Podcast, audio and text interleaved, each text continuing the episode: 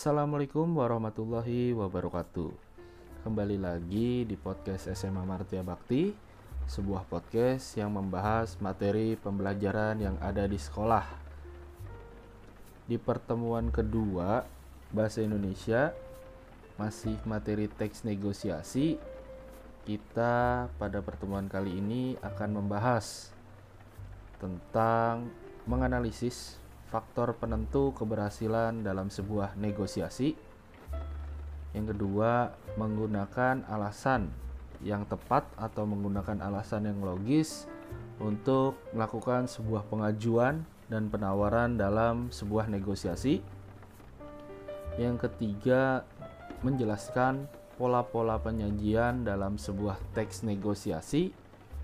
Yang keempat, tujuan dan mungkin yang terakhir struktur teks negosiasi. Nah, pasti kalian sudah tahu orang yang sering atau sedang melakukan negosiasi itu disebut negosiator. Dalam sebuah negosiasi itu kuncinya adalah kesepakatan dalam sebuah negosiasi itu tidak merugikan kedua belah pihak. Di sini saya akan menjelaskan cara yang bisa digunakan untuk bernegosiasi sehingga kedua belah pihak itu tidak saling dirugikan. Satu, fokus pada masalah yang sedang dibahas. Gunakan juga argumen yang logis karena ketika kalian memaparkan pendapat secara logis atau masuk akal, itu juga merupakan kunci sukses kelancaran dalam bernegosiasi. Yang kedua, kalian juga penting untuk bersikap tegas namun tetap menggunakan attitude atau sopan santun saat menyampaikan sebuah statement ketika bernegosiasi. Ketiga, kalian juga harus menyampaikan kebenaran dan juga kesalahan secara baik ketika kalian menjalankan atau sedang bernegosiasi. Yang keempat, bersabarlah dan biarkan proses negosiasi itu berjalan sendiri itu atau ya kalian nggak perlu tergesa-gesa dalam sebuah negosiasi atau ketika kalian sedang bernegosiasi gitu ya. Yang kelima kalian juga buang jauh-jauh tuh ego dan berkonsentrasi pada masalah yang ada. Jangan ketika melakukan sebuah negosiasi itu kalian tidak fokus dan membahas masalah-masalah yang lain gitu ya. Jadi ketika kalian bernegosiasi itu harus uh, fokus dan membuang ego kita sehingga tidak merugikan pihak kedua gitu. Yang keenam, jangan pernah mengancam atau memanipulasi ketika kita melakukan sebuah negosiasi. Karena hal ini sama sekali tidak etis dan tidak adil. Terakhir, negosiator yang baik tidak akan menunda atau mengadopsi taktik orang lain ketika melakukan sebuah proses negosiasi. Jadi, bersikaplah profesional untuk sebuah negosiasi agar tujuannya bisa tercapai dan kesepakatannya itu tidak merugikan pihak lain. Selanjutnya, pola-pola penyajian dalam sebuah teks negosiasi itu ada tiga. Yang pertama, pola penyajian yang berbentuk cerita atau narasi. Pola penyajian ini biasanya berbentuk cerita, di dalamnya terdapat sebuah proses penawaran Ya contohnya ketika kalian menyampaikan keluh kesah kalian kepada orang lain gitu ya orang lain mungkin bisa uh, memberikan saran atau solusi. Nah, di situ kalian bisa bernegosiasi tuh. Seperti itu. Selanjutnya, yang kedua, pola penyajian berbentuk dialog. Pola penyajian ini biasanya sering kita lakukan gitu ya ketika berada di sebuah pasar gitu. Jadi, negosiasinya itu ketika kalian bicara lawan bicara kalian diam. Nah, jadi ada dialog di situ. Terbentuklah sebuah dialog gimana antara pihak itu mengajukan sebuah proses penawaran sehingga terjadi sebuah kesepakatan. Dan terakhir yang ketiga, pola penyajian yang berbentuk antara cerita dan juga dialog. Pada pola penyajian yang ini lebih ditekankan pada penjelasan kronologis, yaitu berdasarkan rangkaian waktu dan bersifat menceritakan sebuah peristiwa dalam proses negosiasinya. Itu. Selanjutnya, uh, di sini ada kaidah kebahasaan dalam teks negosiasi. Ini mungkin sudah dibahas kemarin ketika kita live stream radio, di mana yang pertama menggunakan bahasa yang santun jadi ketika kita bernegosiasi, bahasa yang digunakan juga harus baik dan benar gitu ya. Tidak semena-mena kita berbicaranya. Yang kedua, terdapat ungkapan persuasif, yaitu adanya uh, bujukan atau adanya ajakan sehingga negosiasi ini bisa berjalan dengan baik dan lancar. Yang ketiga, berisi pasangan tuturan, ya ini tadi adanya lawan bicara ketika kalian melakukan sebuah negosiasi. Yang keempat, kesepakatan yang dihasilkan tidak merugikan kedua belah pihak. Yang namanya negosiasi itu ya saling menguntungkan sehingga tidak bisa dikatakan bahwa negosiasi itu hanya menguntungkan satu belah pihak saja. Yang kelima, bersifat memerintah dan memenuhi perintah. Maksudnya gimana nih? Jadi bersifat memerintah itu biasanya kita request barang yang kita butuhkan dan memenuhi perintah. Biasanya itu penjual uh, memenuhi apa yang kita inginkan gitu. Kalau ada ya bilang ada, kalau nggak ada ya bilang nggak ada. Seperti itu. Yang keenam, tidak berargumen dalam satu waktu. Maksudnya gimana? Jadi ketika kita menyampaikan uh, pendapat atau argumen ini tidak sekaligus menilai dalam proses negosiasi ini bisa uh, berjalan baik atau uh, tidak baik gitu ya. Yang ketujuh, didasari argumen yang kuat disertai fakta. Nah, ketika kita uh, menyampaikan pendapat atau kita uh, melihat barang yang ingin dinegosiasikan itu Contohnya ketika kalian beli sepatu gitu ya. Sepatu ini uh, bagus atau jelek? Kalau bilang bagus ya bagus, sesuaikan dengan harga yang ada. Kalau bilang uh, jelek atau buruk ya bilang buruk dan disesuaikan juga dengan harganya gitu. Yang kedelapan, uh, kalian jangan menyela argumen. Jadi ketika uh, pasangan tuturan kalian sedang menyampaikan argumen kalian menyela gitu atau atau memotong itu nggak boleh dalam sebuah negosiasi kita harus mendengarkan dulu sehingga baru kita bisa menyampaikan uh, argumen kita secara baik dan logis tentunya. Nah selanjutnya kemarin uh, di live stream ada yang bertanya jenis-jenis struktur kok banyak banget ya pak?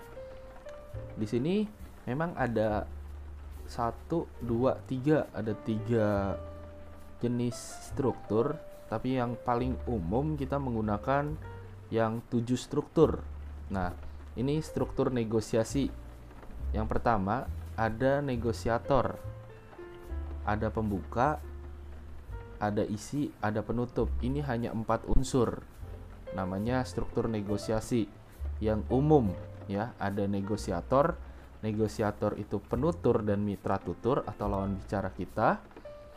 Yang kedua ada pembuka, ya kan, penggiringan topik atau ya bahasa gampangnya ya bahasa basi gitu ya. Selamat pagi, uh, atau kalian bertanya apa kabar. Nah, itu biasanya pembuka dalam negosiasi. Yang ketiga ada isi. Ya inti perbincangan di situ gitu. Isi perbincangan atau dialog kalian dengan uh, mitra tutur. Yang keempat pengambilan keputusan atau penyelesaian. Nah, di sini mungkin uh, yang keempat ini lebih tidak kompleks dibandingkan nanti ada struktur teks negosiasi yang lebih kompleks.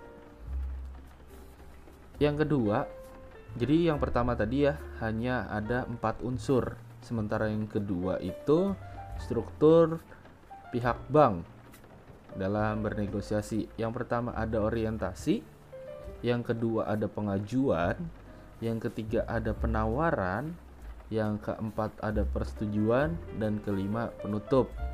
Ini mungkin uh, orientasi itu ya sama intinya ada kalimat pembuka biasanya dibubuhi oleh salam fungsinya untuk uh, memulai sebuah negosiasi.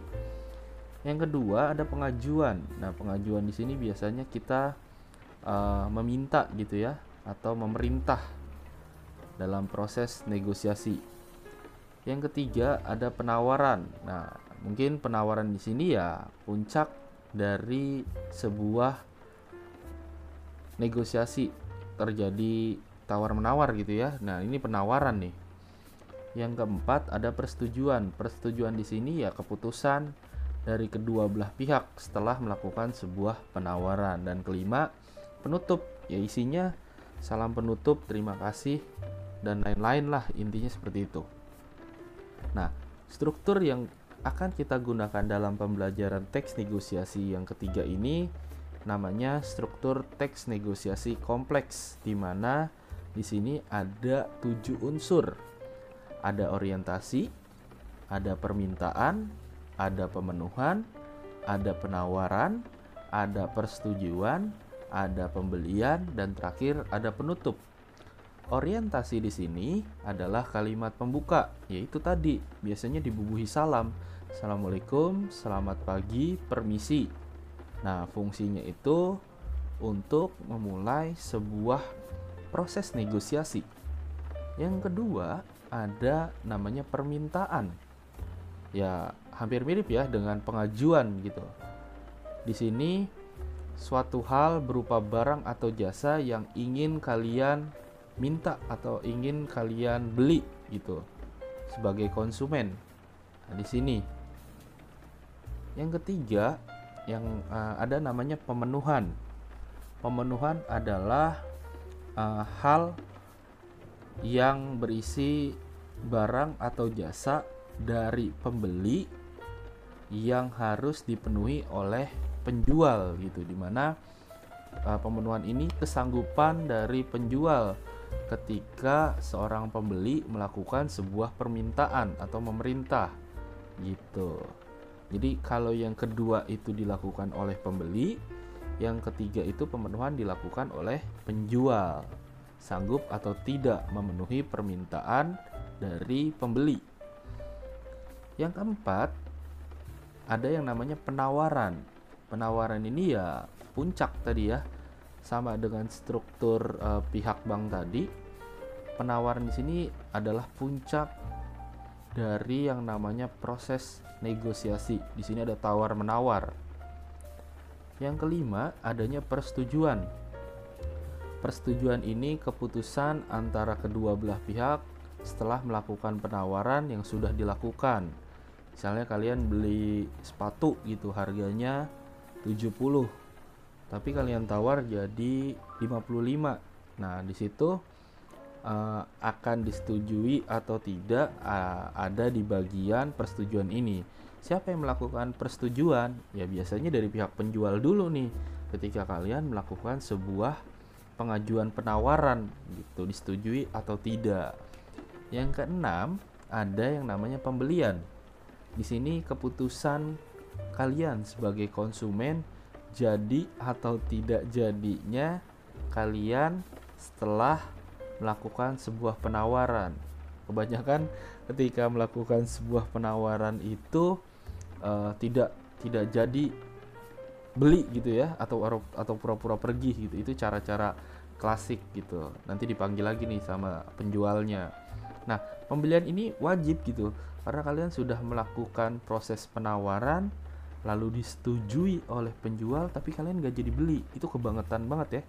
Kalau ada ada pembeli seperti itu ya berarti balik lagi dia tidak menjadi seorang negosiator yang eh, negosia negosiator yang baik seperti itu. Dan yang terakhir yang ketujuh ada yang namanya penutup.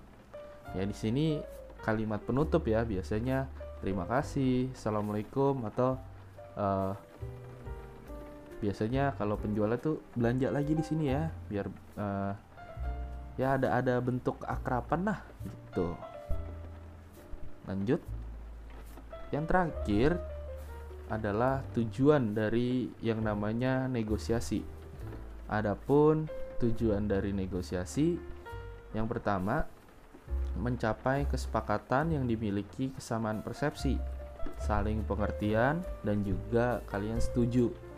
Seperti itu. Yang kedua, mencapai penyelesaian atau mencari jalan keluar dari masalah yang dihadapi secara bersama. Biasanya di sini uh, tujuan yang kedua ini ketika kalian menegosiasikan atau mencari sebuah penyelesaian terkait uh, masalah sehari-hari gitu ya. Yang ketiga, mencapai kondisi saling menguntungkan dan tidak ada pihak yang dirugikan. Nah, sini ya balik lagi dalam sebuah negosiasi, kegiatan bernegosiasi itu tidak ada atau bisa dibilang win win-win solution di mana kedua belah pihak itu saling untung gitu, tidak ada yang dirugikan. Oke. Terima kasih. Sekian pembelajaran hari ini. Semoga berkah, semoga bermanfaat. Jangan lupa jaga kesehatan. Wassalamualaikum warahmatullahi wabarakatuh.